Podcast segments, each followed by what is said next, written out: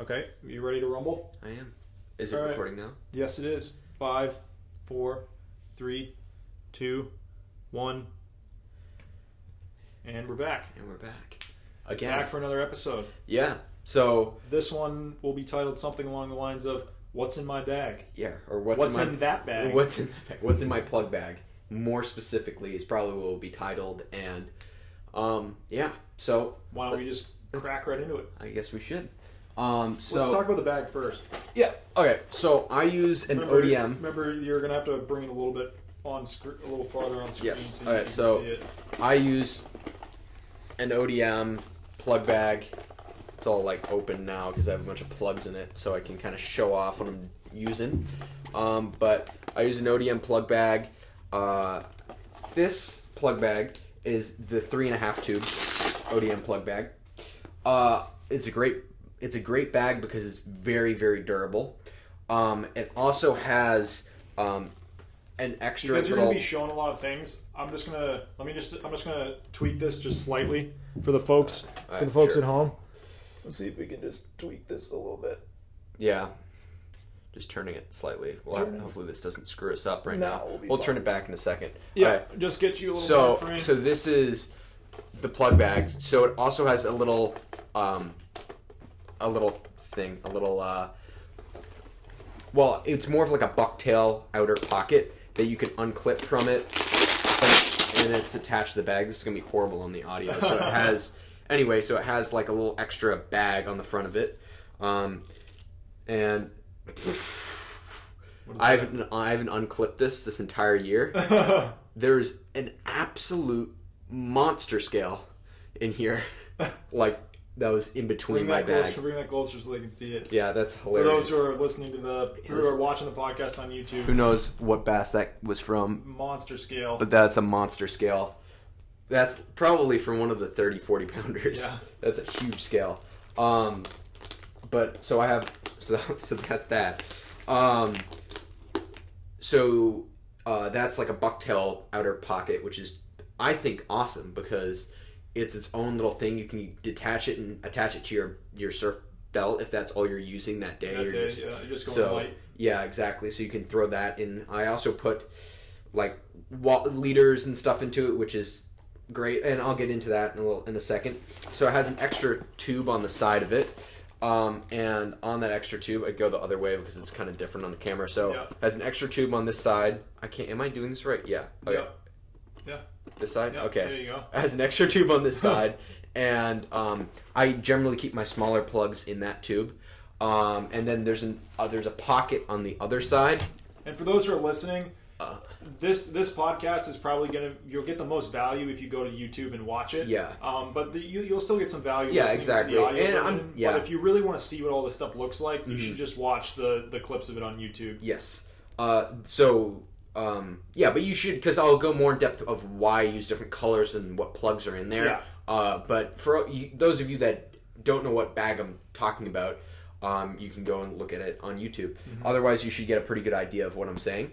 Um, so it's a great plug bag because it has two extra side pockets, one that has a tube and one that doesn't. I guess you could also buy another tube for the other pocket if you wanted another tube.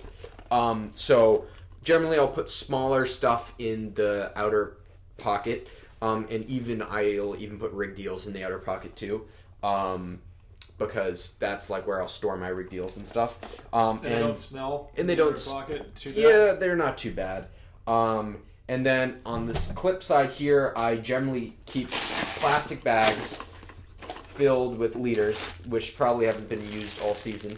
But there's leaders in a bag that I have in the side. So that's a leader. It's probably full of water. Um, and we can just keep going. More leaders.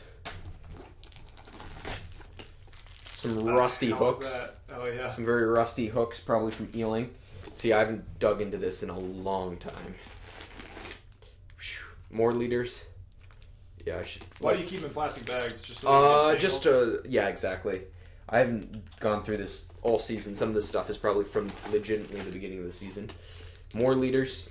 and they're just in Ziploc bags. They're just in Ziploc bags. I have like three per thing. yeah. Um, they're in just little Ziploc bags. More leaders. even more leaders. And that's Just just, in going. case you break something while you're out there. Exactly. So generally, I won't run out of leaders because I Yeah. have hundred of them in my bag.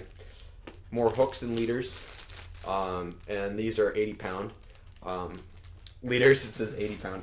So that's the other thing about um, the other good thing about that is. Oh wow! Look at this. More clips. These are clips that are horrible, but I love them, and everybody gives me so much crap about them. What are they? They're just uh, uh, tsunami um, tactical angler clips, Mhm. um, and everybody always gives me so much crap about them. Why? Why do they give you? Oh, because they bend out super easy, Yeah. and I've almost lost so many fish due to them, but I haven't. Why do you use them though? Uh, because I really there's no good reason why I use them, but the reason I have been using them is because they're pretty easy to like hook onto the um, the rod, the the eye stem of your rod. If you're watching on the video podcast, so when I'm like policing my line up, I like to clip it to the stem of my eye on my rod, Yeah. and it's easier to do it than a tactical angler's clip. I actually do have a tactical angler's clip on it right now, and that is what I would say is the preferred thing. So don't be like me and use the other ones, but I kind of like them, and I have caught big fish using them, Yeah. but I've also had them bend out a significant amount. Yeah. Um, I haven't lost a fish due to it, but I would not suggest using them.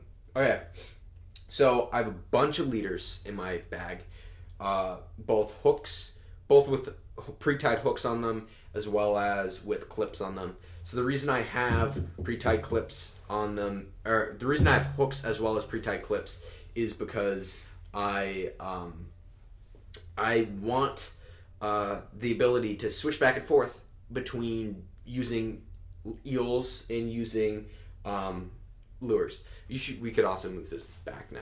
Are you 'Cause- sure? Uh, yeah, I'm pretty sure. I'll sure. just scooch it back a little Yeah, bit. just a little bit. This is a um, this is a we're just doing the this video sort of sort of podcast. live for the video podcast. Yeah, We're just scooch, scooching the camera back and forth. yeah. Good enough.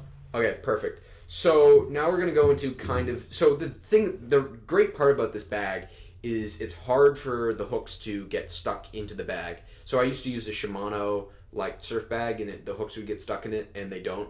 Although I do like the like how you can fit a organize the stuff pretty a lot a little bit better in those and the hooks don't get caught in each other as much, but I don't know, you can fit more stuff in this bag and I like fitting more stuff in it. So the other great thing is it has two flaps. It has one main flap that goes over all the tubes, and then um, there's two horizontal flaps that lock in everything that's in the tubes. So if you Yeah. do get hit by a wave when you're fishing, your stuff doesn't come flying out. Um, also, on either side of the plug bag, on the inside by the side of the tubes, there are little like sleeves, which you can put leaders and stuff in them, as well as bigger plugs that don't quite fit in the bag. So right now, I have a I have a yellow Danny plug. Um, uh, this is a Pumbaa plug, Danny plug, um, and I I really like Danny plugs because they're giant. And I have another one in bunker here, which is my favorite color for the, for it. Um, and the reason I really really like Danny plugs is because they catch ginormous fish. They do. They just do because they they have this slow like like this slow like wobble motion on the surface, and it just the bass just can't handle it, and they'll and especially big bass will hit it even when they're being pretty finicky. They'll still generally hit a Danny plug. Um, and it's great. It's really great when there's a lot of large bait around. So if you're fishing where there's a lot of big mackerel or they're feeding on um, like bunker and they they it, they will generally hit the plug the Danny plug and I'll fish them at night as well as during the day. Um, I've had just as much luck on them as night at night as I have had during the day. Um, I like to fish them generally like a topwater plug would be like thrown like in the early morning or evening because um, I think I just think that's when you should be fishing during the day anyway. But it also is seems to be more productive using these plugs in general. Um, the great part about the Pumbaa plug like plugs um, is there's great hardware on the plugs. So on this Danny plug right now, um, I believe there's uh, 5x strong VMC um, hooks on here. So you you hook big. I mean, this is a large profile bait. You're going to be hooking big fish, and you don't want your hooks to get bent out, especially if you're fishing with a lot of pressure and you are in um, deep cover, uh, especially or deep cover is in like there's a lot of boulders around. Um, which is where I like to fish these plugs. Is I like to fish them in boulder fields because, especially shallow boulder fields, when you can't really fish a diving plug, um, but you want to fish something that maybe is just under the surface or on the surface. Um, generally, these are on the surface, but you can tweak the eye of the um, the eye of the hook, the um, plug to up or down. So if you move the plug, the eye down, the plug's going to go up, and if you move the eye up, it's going to go down. Yeah. Um, in the water. So that's like the thing. So if you want to adjust it for where you're fishing, if you're fishing shallow and you want it on the surface, it will be on the surface. These plugs will swim on the surface, and they're absolutely fantastic for catching very large fish. Um, so I generally will hold a couple of these bigger plugs, like the Danny plug or the swim or the um, the jointed swimmers, um, in that where you just you put those larger profile plugs that don't really fit in the tubes. Um, that's where I'll be storing those. Um, you want to just mention quickly? I know we talked about it in a previous podcast. I think on the first podcast, but you're because you're going to talk about them a lot. Mm-hmm. Yeah, I guess. about your, your relationship with Puma plugs. Yeah, so well, so I'm uh, one of the pro staff members for Puma Plugs. So um, I I believe in their plugs completely because I've caught so many large fish on their plugs, and honestly, I've caught more big fish on their plugs in general because they have some incredible, incredible plugs that are unlike the Gibbs and the Guppies and of that, and the, because they're also incredibly environmentally friendly plugs, and they also have really good hardware, which a lot of the other companies don't do, is put good hardware on their plugs, and I think that their plugs are very, very well built for hooking and landing large fish um, in If, general. and if you want to get like a closer look at the uh, at the plugs, Yes. Mm-hmm. the- here's their here's their website, pumbaplugs.com. If you want to follow along while we're Yes. Mm-hmm. talking, um, but They- yeah, anyway, they have a lot of uh, great stuff on there. yeah. Um, so I like to I throw a lot of Danny plugs. I and you I guess I will just tell you where I throw them. I will throw them on a sandy beach.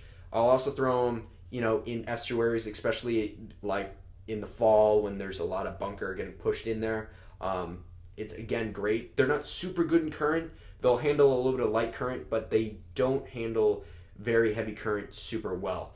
Um, as well as they don't really handle super choppy conditions well. But I love to throw them when it's big, when there's big waves out as well, because they catch giant fish and they have that big profile, and the bass love big waves. Um, and that's just it's just how you, when I target, I try to target throwing stuff that mimics the bait as well as I can. And if I can get away with throwing a Danny plug, I'm going to throw a Danny plug nine out of ten times. But so that is a great plug that I have in here. Um, now we're gonna go into into the bag a little bit more. Um, I want to go. uh, I guess I'll start with daytime stuff. So I I fish during the day. Contrary to popular belief, I do fish during the day, um, and I don't do it a lot. But when I do it, I do it either early in the morning or like just at, during at during the evening, like into dark when I would normally fish. Um, so what plugs do I throw in the spring, especially to target those, you know, mid to high 30 inch bass that come in around May for where we are, um, and or around May is in like in May the bass show up. They're pretty small. Maybe you can get like a keeper if you're lucky, and then around late May, early June is when you can get bass up to 30, 40 pounds for around here. But if you want to target those bass early in the season, um, an incredible plug for that is the Magnum Walker. Um, I love this plug. This is probably not if my, my favorite plug that um, uh, Pumbaa makes uh, because these um, are unlike any other walk the dog type style plugs out there because when I, in my experience with a lot of the different custom plugs and a lot of different plug companies, is they dive under the water when you're trying to work them, which is awful when you're you see this big fish swirling behind your plug and you try to speed it up and have it walk a little bit faster on the surface and then it dives under the water and the basket's a good look at it and it doesn't hit it. Um, so that so this plug has a special shaped nose on it uh, that is um, cut at an angle. Um, if you're looking at it on the video podcast, you'll be able to see that. Um, so it's cut at an angle to keep it up on the surface of the water. Um, and it has an incredible wide, um, incredibly wide, uh, like back and forth walk the dog action, almost up to four feet. You can get it to walk back and forth about four feet, and you walk it super slowly across the surface. You can walk it fast and zigzag it really quickly. Um, and for the early season, pretty finicky fish, this seems to really get them going, especially if they're not hitting pencil poppers. Um, this will be one of the first things out of my bag because uh, when it's a like a bright, clear water day and you're throwing a pencil and they're just swirling behind the pencil and they're not hitting it, sometimes they want that slower, like lackadaisical side to side motion that they're really well they're keyed in on as an injured bait fish, kind of like uh, fluttering up across the surface and moving back and forth across the surface. It's very similar action. Um, this one's in green mac. Um, I love it in white and yellow, or yellow over white, I guess. Um, there, that's a great, great color. Uh, green mackerel is a great color. You can do it in blue mac, um, and uh, they're very, very good plugs for catching large fish all season long. A lot of people throw them in the spring. It's a great spring plug. It's a great fall plug, but it pretty much produces when the bass are being finicky, so finicky that even a pencil popper is not going to work. That's when it's a great, great time to throw this plug. Um, I've had multiple like low to high 40 inch bass hit in just the most spectacular way on this plug, which when they're they're going after a pencil popper, sometimes they'll suck it down, but when they're going after a Magnum Walker, they just explode on it every time. It's incredible. Same thing with the Danny plug. I mean, it's it. I see. It seems to be like when it's a slower, uh, when the plugs worked slower in the water, the bass seem to hit it that much harder. Um, yeah. So that's it's an incredible plug, and I, yeah. I mean, this is like my favorite. One of my favorite plugs that uh, that Pumbaa plugs make uh, because uh, it's just such a good big fish producing plug.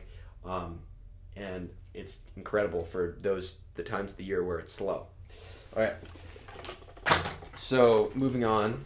Um, uh, as far as like, okay, so on your windier days, um, the like I personally believe in fishing, pretty much exclusively fishing topwater, um, as much as I can during the day because I think that generally, and this is very generally, but generally, when you're fishing on the surface of the water, uh, number one, it's awesome to see a fish hit on the surface of the water, but I think it actually increases your chances of pulling larger bass. Um, whether you're using a small popper or a very large one, I think it it increases your chances of hooking into a big fish.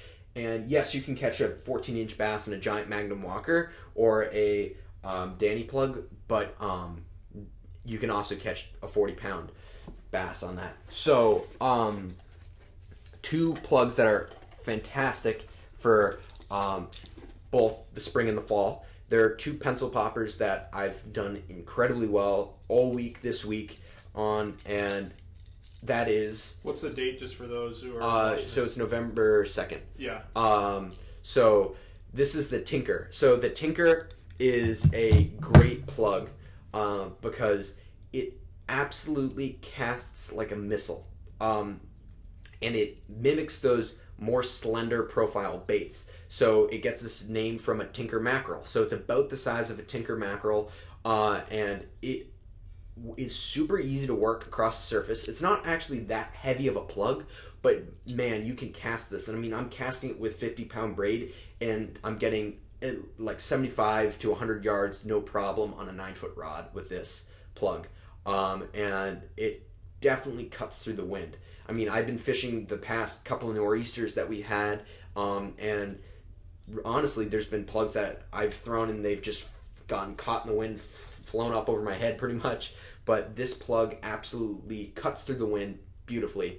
Um, and it shreds the surface of the water and it mimics those peanut bunker or small mackerel that are around very very well and i've done incredible incredible like i've i got in the past week i've probably got over 50 fish on this plug alone um, because it's just been producing just the masses of fish. Now again like for fall and spring you may think about pinching your bar- barbs. I don't have my barbs pinched on this plug right now but for fall and spring it's you know food for thought i guess right? Pinch your barbs. Makes it a little bit easier on you and the fish.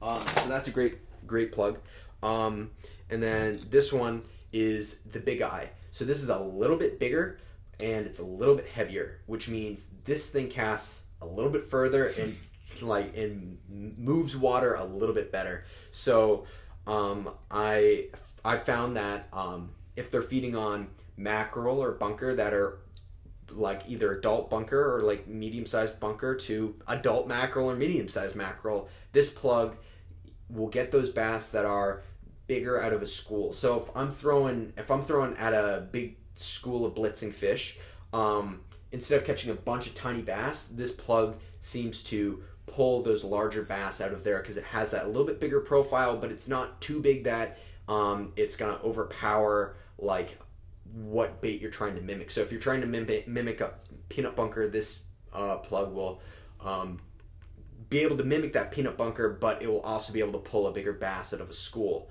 Um, this is incredible, incredible casting plug, especially when it's super windy. You can get this easily 100 yards if you use a bigger stick. Um, you can really launch this thing. It's incredible. I mean, I, it does numbers at the canal uh, when their bass are blitzing in the middle of the canal. This is an incredible plug for that. Um, it sits it super super easy to work. You pretty much don't even have to do anything except reel it, and just with a little wiggle on the top of your rod, this thing will start dancing like crazy on the surface.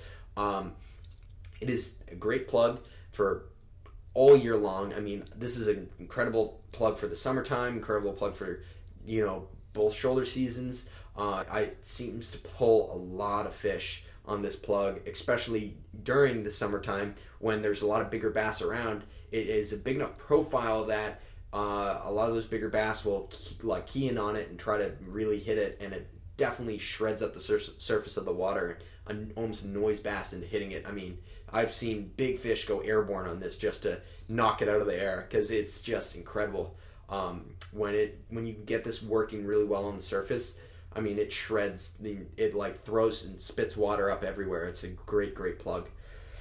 All right, so that's a incredible incredible pencil. It's a it's a really good pencil popper. Um, and a lot of the plugs that I do throw are primarily Pumbaa plugs uh, because I've been doing so well on them in general. Um, now we're going to get into larger pencils. Um, so I do a lot of damage with this. So this plug is a little bit bigger of a bigger one. It's the Mac Daddy. So um, and hence the name. It, it's has the profile of a big mackerel. Um, so what it has is a flat bottom to it, um, and when you are fishing this, um, it has a cupped mouth, a very interesting mouth shape to it, um, and it it is so crazy when it cups the water. It almost throws the water to either side, making this extremely large commotion. Um, it's a decently heavy plug, so you're able to cast very far, but it sits very well on the surface of the water, which makes it really easy to work on the surface and entice those bigger bites, uh, especially the bigger fish. And even if the bass are being super finicky and there's not a lot of them, this fit, this plug will call them in because it makes such a commotion on the surface, and you can work it super slowly because it sits so well on the surface that you can really call in a bass from far away, especially if nobody's doing anything in the canal and it's being quiet. This plug sometimes is what you need to throw out more water than any other person's doing there and have it sit beautifully on the surface. Uh, it's an incredible, incredible plug. Um, and I throw this a lot in the you know the dog days of summer when it's super hard to get bigger bass. This plug seems to pull those bigger bass, uh, and I'll fish this anywhere, uh, anytime. Uh, I try to fish pencils um, around the you know again in the morning and evening, but even during the dead of the day, like twelve o'clock, you know, and it, the sun's beating down and it's super clear water and the bass are just not biting. Sometimes you'll even be able to pull some really really large fish on this plug because it makes such a big commotion on the surface on the surface of the water. Okay, um, one more pencil, and I do primarily use pencils, um, and I'll get into how I work pencils and uh, why they are so good at what they do. Um, so I have one more pencil that I use very very heavily, and this thing is very unique. So this is the Pumbaa pencil, um, and the Pumbaa pencil is a little bit heavier than everything else, so it absolutely casts like a missile, and it has a little bit bigger of a profile. So it is great for fishing for any type of like bigger, larger bait. This thing has your bases covered, and it absolutely casts like a missile. You can get this 100 yards, no problem with any pretty like the nine foot rod. You can easily get this 100 yards, and um, it absolutely slices through the wind, like no problem slices through the wind. I was fishing in nor'easter the other day, and none of the other plugs were working. I could get I could get the um, the Pumbaa pencil, or I could get the um, big eye out there. Uh, it was the only other plug that was able to get to the strike zone, but um, they the bass were pretty big and they wanted a big profile bait. Uh, so I was able to get this actually out there to where those bass were sitting, and uh, this thing absolutely shredded the surface of the water and really, really got the the bites that nothing else would. And I was pulling so many fish only specifically on this plug. I was throwing diving plugs and everything else, and this was the, the only plug that was actually really pulling any fish.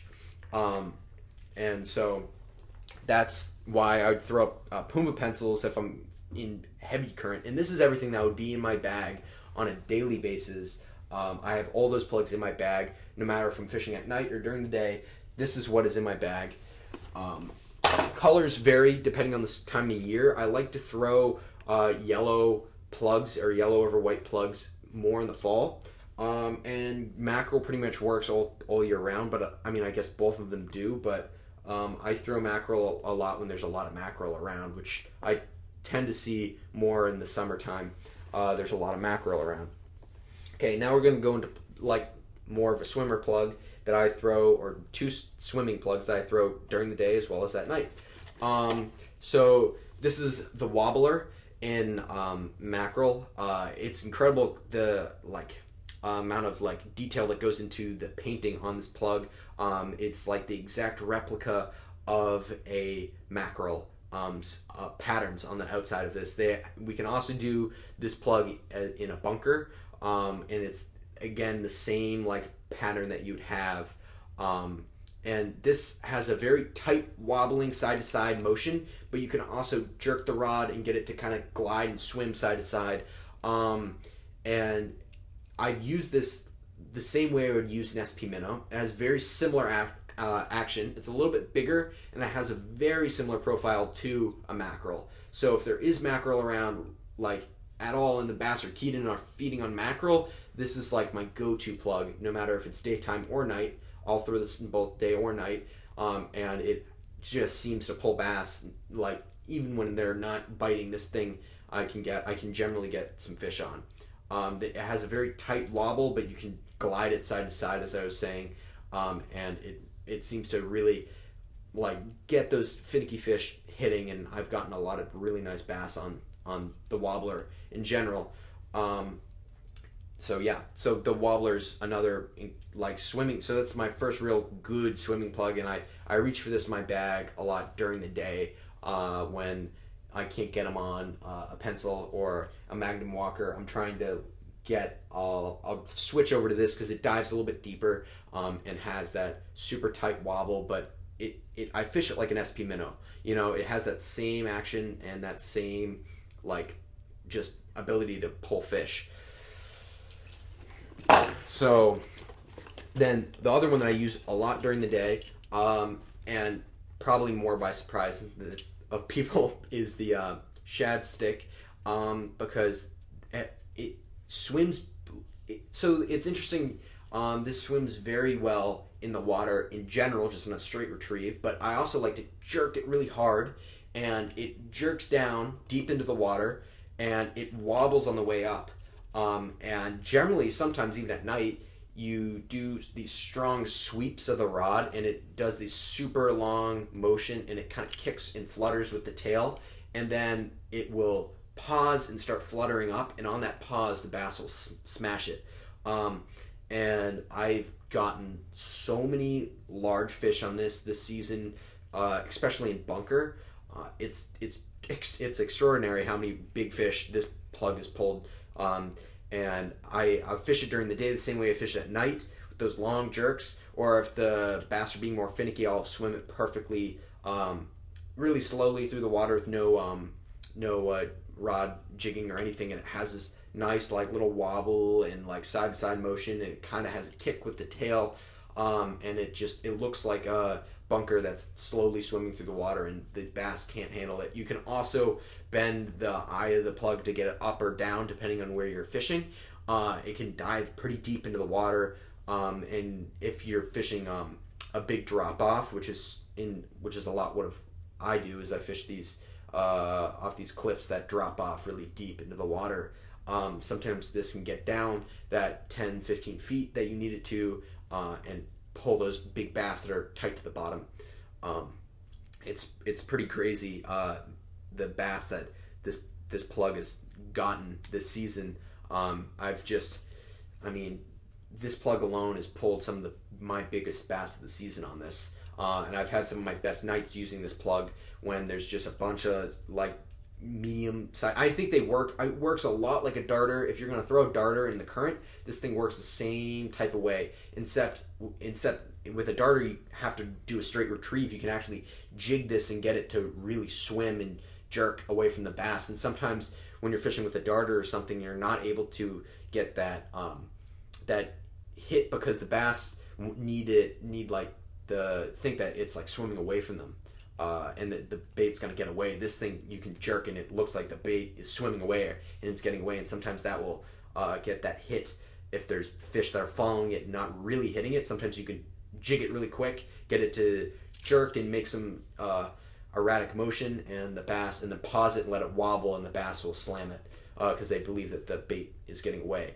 Um, this is a great plug for nighttime as well as during the day, um, and it, it works. I work it the same way and I've pulled some really good fish on it.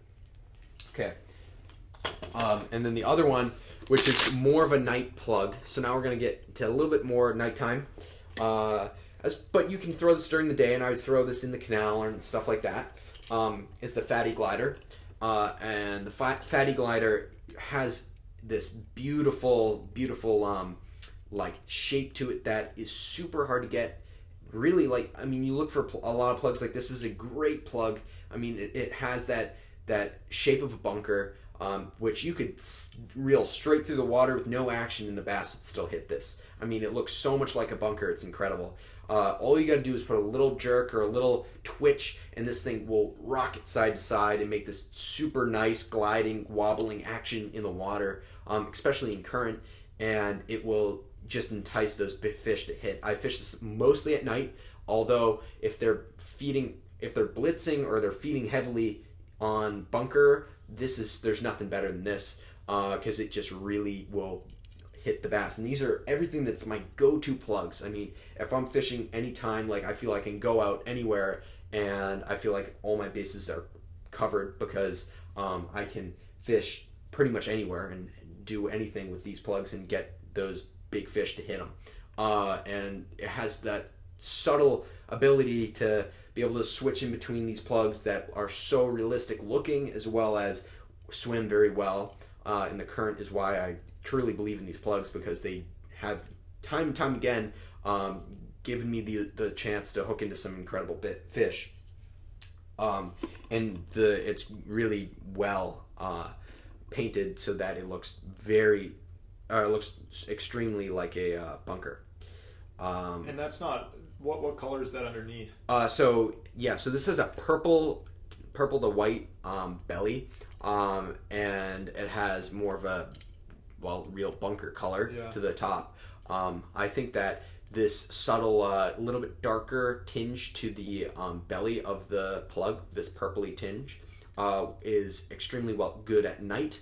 Uh, when they're kind of keyed in on silhouettes and uh, color doesn't work as well, uh, it shows that there's a difference between the belly color and then the actual color of the plug, um, going from light to dark, or from lighter to darker on the on the top. It's more of a black, uh, black to gray uh, color on the top. Um, it looks so much like a actual bunker, um, and it really when the especially this season a lot of the big bunker schools at night would get pushed into the to the rocks and this was one of those plugs that I mean we've had we had incredible nights on only this plug because they really wanted that profile. And you could throw that out there and even let it sit on the surface of the water floating there in the current. A lot of the times even we one time cast it out here out into the water and the plug was sitting on the surface of the water because we were talking back and forth about something and the plug got hit and like Wow. eaten on the surface. And it wasn't even moving. It was just floating on the surface of the water with the waves and the bass smashed it because they thought it was an injured baitfish. Um, so that just shows you how realistic it looks to them that even though they weren't blitzing and it wasn't one of those nights where it's fish every cast the plug landed on the surface made a little bit of a commotion and attracted the fish to even hit it without any action uh, implied on this plug. Um, so that's what i have as far as my go-to plugs in my bag. Now if we're going to talk about you know any what's in my um, in the front of my bag uh, it's a different story a different Oh. story entirely you're not to be able to hear anything Apologize. yeah. So, uh, you know, I do, I do, I don't only fish plugs. Um, I do fish tins and stuff, especially in the fall, uh, and especially during nor'easters. Uh, this plug, this diamond jig, did a number for me during those when it was blowing 60 miles an hour and nothing else could get out there. I was throwing diamond jigs and I was getting small fish, but I was getting fish. So I was getting eaten, but um, I was doing well. Uh, you throw this in the rocks or on the sandy beach. Most people throw it on a sandy beach, but I would not be afraid to throw this in the rocks. Um, I like to throw it out there, let it sink into these huge waves and wind, and then start retrieving it right across the bottom like a bucktail. I like to lift or jig my rod up a little bit, giving it a little flutter action, then let it sink down, and then keep retrieving it every once in a while. Uh, it just gives the impression of an injured bait fish, and you know you can catch really big fish on it, but uh, you generally catch smaller bass on it. Um, so that's a, pl- a plug that I throw a lot when it's super windy and wavy out. Uh, it's a great plug to throw, um, especially when it's really windy out and you can't get anything else out there. And if there's sand eels around and the bass are not eating anything else, it's a go-to. The diamond jig is a go-to. Um, and yeah, and I'll fish that during the day and at night. Both times they'll work. Um, and then of course the trusty bucktail. Uh, so Trusty and rusty. yeah, literally. So you can see this thing's well had some been putting in work. Uh, I fished this in the spring, and all, I fish it all year long. I mean, people like say, "Oh, you I only fish bucktails in the fall." I mean, that's such a myth. You can fish them anytime, and they'll pretty they work any time of the year. Uh, I like to fish them more when it's super wavy out. I don't. Fi- I mean, I don't fish them a lot, but when I do fish them, uh, I've had some great days where I've gotten you know 80 fish in an hour on this, just casting at my feet and having it be every cast because the bass are in the wash and they're feeding on little bait fish. Uh, and it has that ability to get down into the uh, strike zone um, and sit there and for whatever reason it pretty much matches the hatch of everything and the bass seem to crunch it um, i put an otter tail uh, jig strip on the back of it um, and it just gives that a little extra action um, sometimes i'll trim it up to be smaller or larger depending on like the how windy it is. Sometimes I like to be smaller when it's super windy. Sometimes I like to, to be longer when it's not as windy and there's I'm trying to get a bigger bass on it. But if you're just trying to get numbers of fish, bucktails are great. Um, especially in the fall, you can pinch the barb and you can really just you know getting bass almost every cast of meat without like no problem. When it's when they're really blitzing too, it's a great plug to throw. Um, it's sometimes better than a soft plastic because you can go through a lot of soft plastics. You can if you learn how to fish this, you can you can fish it a lot and it covers a lot of your bases, especially when the bass are being finicky. It's a great plug to throw.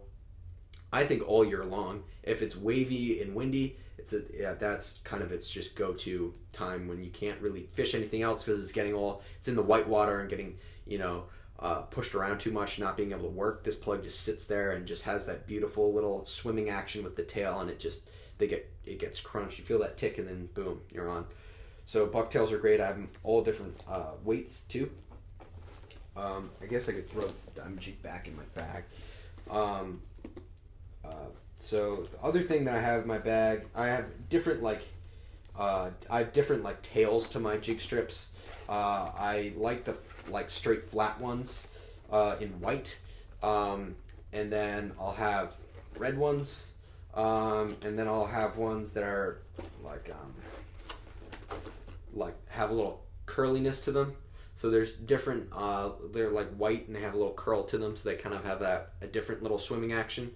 Um, red uh, gives the illusion of it being smaller. So if it's red, it kind of seems like a smaller bait fish. Where if it's white, it seems to be a little bit bigger. Um, the jig strips work, and you can catch anything. Pretty much, you can catch most fish on a bucktail or I wouldn't say most fish, but you can catch a lot of fish on a bucktail. You can catch flounder on them. You can catch bass on them, and they seem to catch very large fish. Um, I just use the like the smiling bills, like or the smiling like the smiling face to the the uh, bucktail. Uh, it's a great plug, and uh, I use it a lot when it's windy and rainy out. Okay, so here's another one, which is a little bit int- which is an interesting one. Uh, this is an epoxy minnow, um, and I throw the epoxy minnow for a lot of different fish. I mean, you can catch bonito and false albacore on it. Um, you can even catch bass on it. Uh, a lot of the times when the bass are super finicky and the water's super clear, uh, you can throw this and you can jig it really quick and let it drop down flutter. Um, it also mimics sand eel really well. They come in different sizes. Sometimes you can fish them larger, uh, and you can if there's like a bigger sand eel around, and they come in different colors. Um, I fish, so I generally like to have one in my bag if there's bonito or false albacore around. I'll pick this up and throw it. Um, it mimics a smaller bait, and it's a it's a good plug. Um, yeah, and then I have uh, as far as soft plastics go. Um, so this is like an Al Gag. This is just a small, smaller soft plastic. Uh, I fish this in like estuaries, and when the bass are being pretty finicky and it's really windy, or if I'm fishing super deep, I like to cast this out let it sink down to the bottom and jig it up. Uh, a lot of guys fish it at the canal. Um, I don't really fish it at the canal a lot, but I do fish it a lot in really deep water. If I'm fishing off of a cliff that's 30 feet down, I can drop this down 30 feet and jig it up and let it flutter down. Sometimes that's what the bass want. Um, and then as far as like smaller soft plastics plastics go, this is just like a zoom. This is like a freshwater soft plastic. The bats are being super finicky and um, they're feeding on peanut bunker or something, and you want and you want to catch them. This thing is, you know, it just has that soft plastic action that is hard to beat, um, and that's great. And I think it's on a VMC like jig head, like half ounce jig head. Um, and then the other soft plastic that I use a bit is the Tsunami Swim Shads. Uh, there, it's like a paddle tail. I don't know if this is a Tsunami Swim Shad, but I use that lure. This might just be an off brand of that. Um, and uh, it has a big paddle tail. It has a little weight to it. It gets down, especially in the fall. This is a great plug as well in the spring, I guess. Uh, I don't fish soft plastics really at all, unless and really when I do fish them, it's because I have to fish them, uh, and the bass are being finicky. But they do catch big fish. If you throw throw them in in where there are big fish, it has that. It, a lot of times, like this, will mimic a bunker um, and it looks so realistic they will hit it. Um, oop, I'm like knocking things over. Um, this I've this is a bag where I had a rigged eel in. Ah. Um, should probably throw this away. Probably should throw that away. Um, yeah, so it's like a plastic bag rig, that I would keep a rigged eel in. Um, I do have so I carry a snagging hook with me.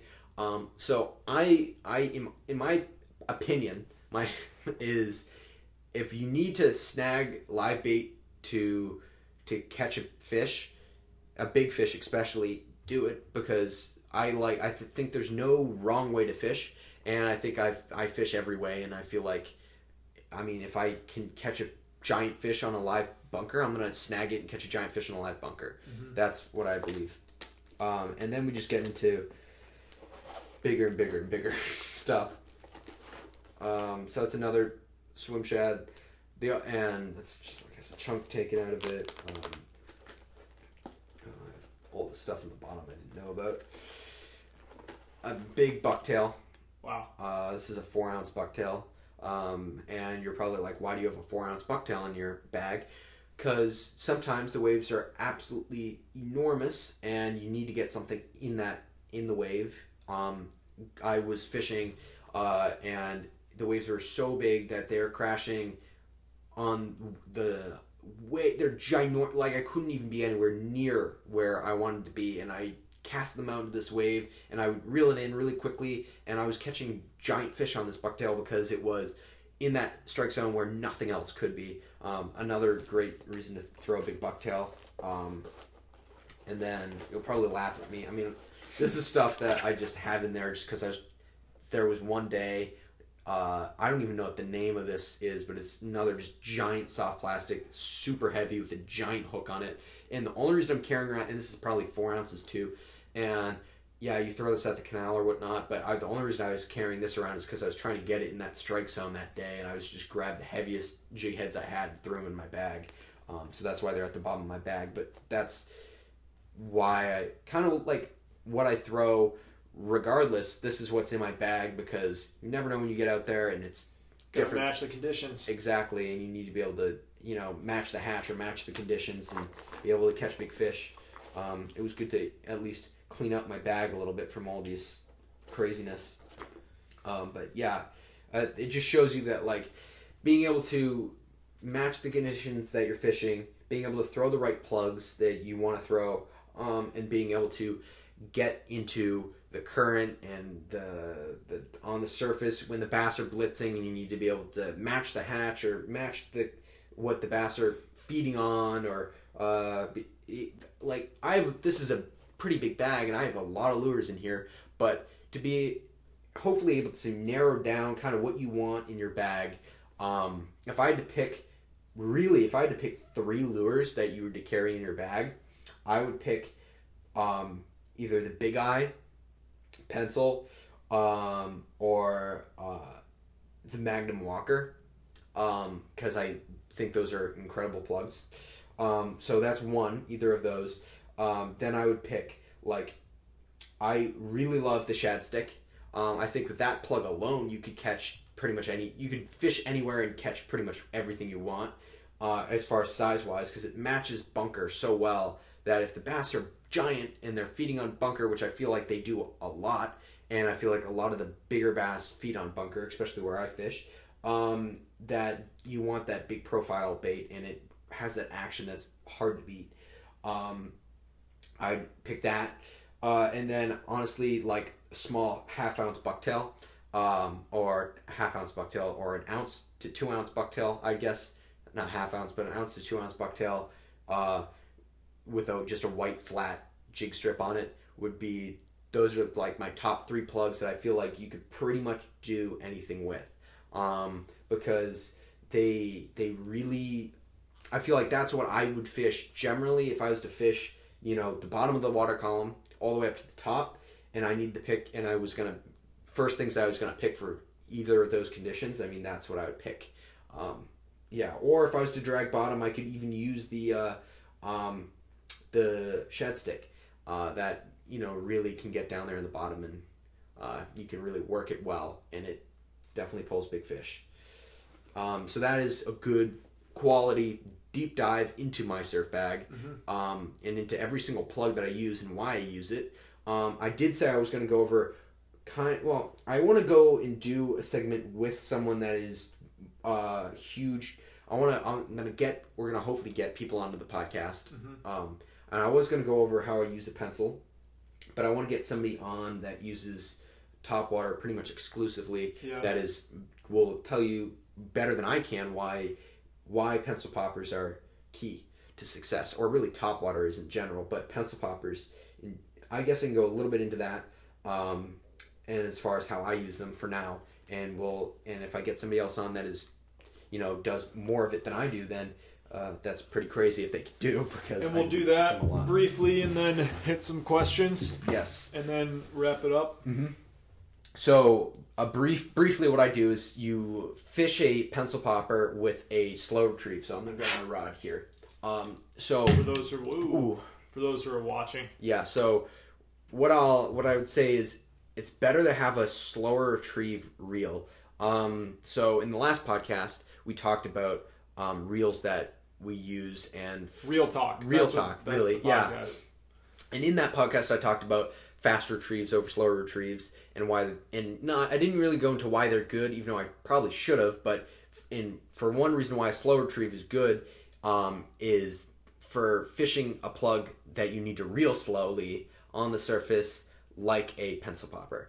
Um, so with a pencil popper, you what you want to do is you want to hold the rod.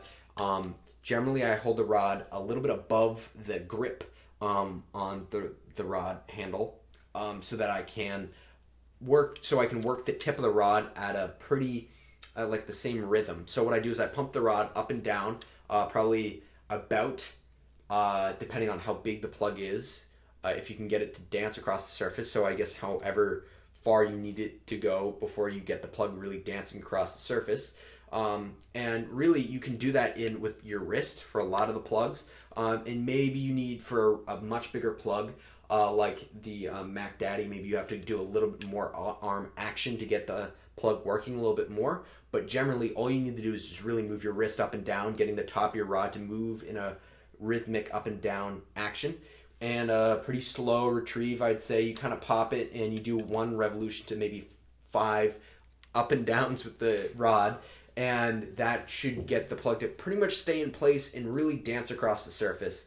Um, and then the number one biggest thing about pencil popping is when a fish is blowing up on your popper, it is very hard to stay composed enough to not hook set when you see it happening.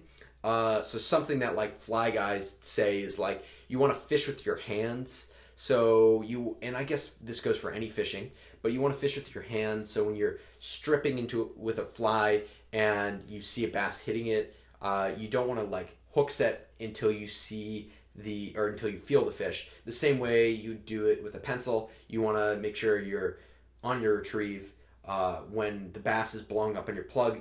Generally, even the the action that you're giving to the top of your rod is going to hook set into the fish, but um, you don't want to hook set until you feel the fish pull like bend your rod over and even then keep it going just for like fraction of a second longer until it's really bent over and then you can reel into it a little bit and then give it some good hook sets to really make sure the hooks are set into its mouth it's especially hard to do when you're fishing and you have a giant fish swirling and boiling on your plug and then hitting it a couple of times um, I mean, we are all there when it happens, and you hook set prematurely, and you pull it away from the fish, and it doesn't hit it.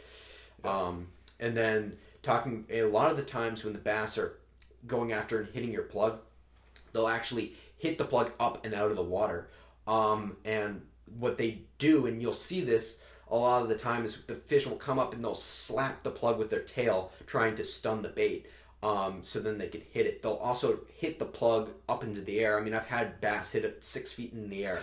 Depending on how big they are, they can really launch your plug into the air when they hit it. And then when it lands in the water, uh, I just like to twitch it a little bit and not really move it. Like if I just use uh, what's there to just twitch it forwards like a couple times back and forth, the bass generally will come back and smash it.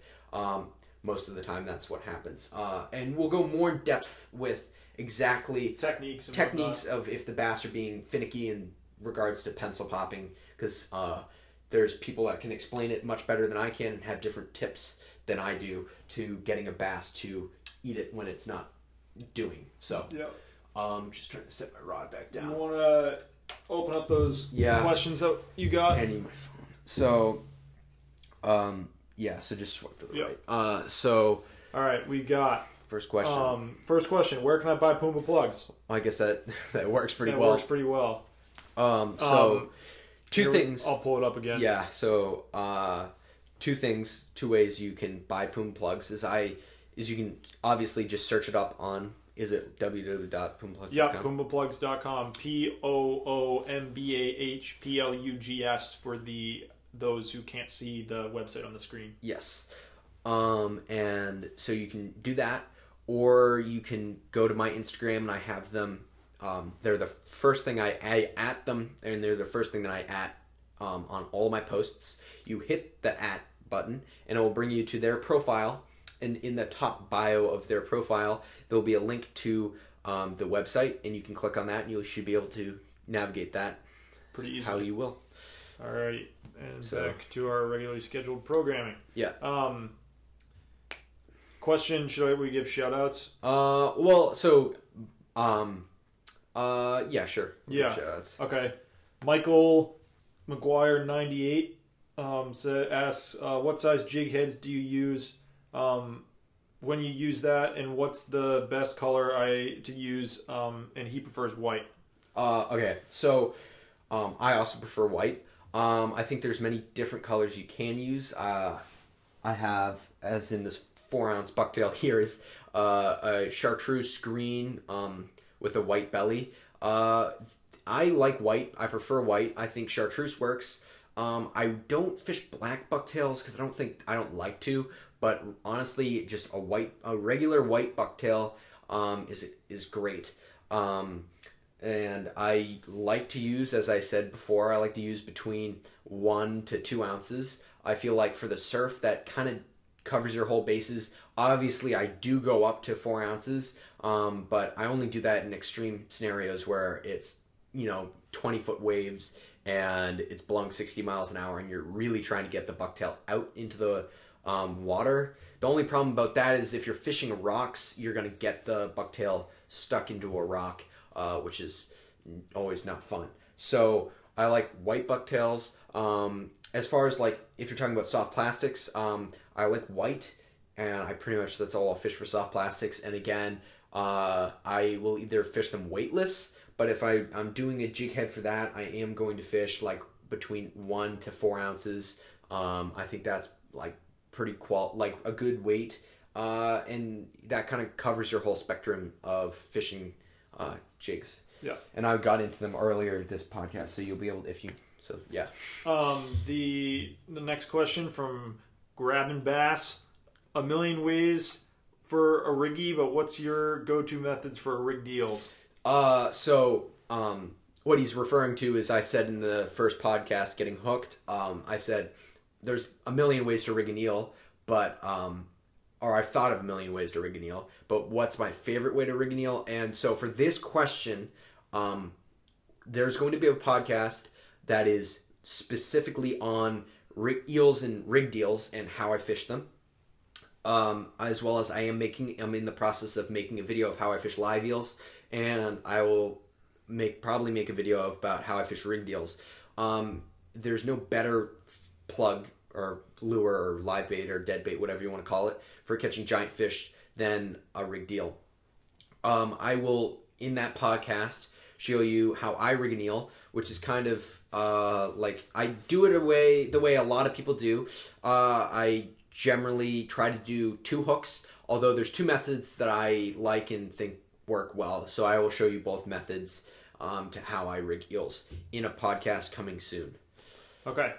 Um, this one's from uh, Jamarad twenty two. Um, says, "Let's talk about new age fishing etiquette in a world surrounded by technology." We sort of touched on this, but I feel like there's not really time to do it justice in just a, a brief question. But you want to do an elevator pitch on Yeah, I just, guess. just quick stuff, or we could just say we'll talk about it on another podcast, whatever you Um, want I to don't don't know how much. What are we doing for time? um, we're we're at 59 minutes. Okay, so So we, we have like we have a little bit. We can we'll do a, a little bit. So um, because we need one more anyway. yeah, yeah, yeah. um, but- so yeah. uh, we um, so as far as this goes, I did touch on this a little bit before. The my thought in uh, technology is number one, never chase reports because that's just not smart to do. Out of the amount of times that it actually pays off, it's very like you'll see you see on Instagram the pictures of everybody with a forty pound bass at the canal, but it is so i mean people drive so far to get to the canal with very little payoff i mean i, I live pretty close to it like maybe a two hour drive away from it and i've fished it a handful of times and i've only caught one fish there in my entire life so it's like it's one of those things that's like you i wouldn't go and chase reports that um, are saying oh there's giant fish here because generally people are smart enough that they don't post it as it's going on uh, I feel like a lot of the time it's posted a week or two later, uh, which is um, what a lot of people do. Um, and as far as like the, I would say, like the people that get all bent out of shape about like the if you look at a fish sideways type thing, if like you're handling a fish even partially incorrectly, people you know freak out about it. And in some regards, it's good to educate people on how to handle fish or and or how to like you know or why you shouldn't be keeping giant fish but at the same time uh it can be it can make people very angry which you see a lot on instagram and it's kind of pretty unhealthy for a lot of people that like if you think about it somebody that maybe is not super that hasn't been doing a lot of fishing and they catch a giant fish and they don't they're not super educated in you know catching a giant fish and you think that and they post that picture of the fish and they're like wow i caught a giant fish and then and they killed the fish to show off to whoever and and that's their legal right because of the limit and whatever um, and they post it on instagram to show their friends and whatnot um, but to then go on and like target that person uh, i think is wrong because it like you don't know like what that person's coming from or what that you, person you don't know the context. behind it. exactly uh, that's kind of what i'm trying to say so it's not always good to really like target those people that are killing giant fish although if you do see posts of somebody with four giant fish or like a fish under the limit or um, so to i mean saying something like calling them out on that or at least educating them on the fact that that's not right to do to, to take a bunch of fish or to have to take fish under the limit um, uh, is one thing. But and as far as like educating someone respectfully and how they're mishandling fish uh, i think is okay. But to again be like positive and not be like negatively attacking the person for handling a fish wrong um, is uh, a good practice to um, uphold so that's kind of my little spiel about that Um, this question by Hunt Fish Shoot Repeat. Um, I'd like to know more about the equipment you use, line, brand, clothing, etc. Well, that's sort of what the podcast is about. So we're covering Mm-hmm. Yeah, that guess. piece by piece. Mhm. Um, Um, uh, as far as line goes, I we could do I could do a whole uh, thing. I did a little bit about my gear. Um, I would just say keep listening to the podcast Yeah. because you're going to get uh more than enough information about that kind of stuff Mm-hmm. if you're really interested in that stuff. yes, and I'm gonna go in deep dives about exactly what clothing I do wear as far as waders and jacket and um, as far as line goes, we cover that in, in a podcast Yeah. Uh, that I think came out right Yeah. Yeah, so Um, we co- well, uh, real real talk is coming out coming out soon. soon. Um, weekly update. Maybe we mentioned it, but Mm-hmm. um, regardless, it's gonna come. Yeah, so we talked a lot about um, that as far as like what line I Yeah, use real, why I real use talk. heavy Real line. talk will be real talk will be out. Yes. By the time this podcast is out. Yeah. Yes. Okay. So you would have so you would hear in that podcast exactly what line and uh, stuff that I use. Yeah. Um, and then as far as jacket and clothing and whatnot that I wear, um, we will make a thing about that pretty soon. Yes. Um, last one by Andrew Scardina. Um, how much does the wind affect the fishing? Uh, I think it is. So I think it's pretty much number one uh, as far as like for me. And again, it's a big confidence thing. Um, two, I think it's a little bit of confidence thing because I do think current might affect more. But I do think that if you're fishing, wind is interesting because different winds affect different places differently.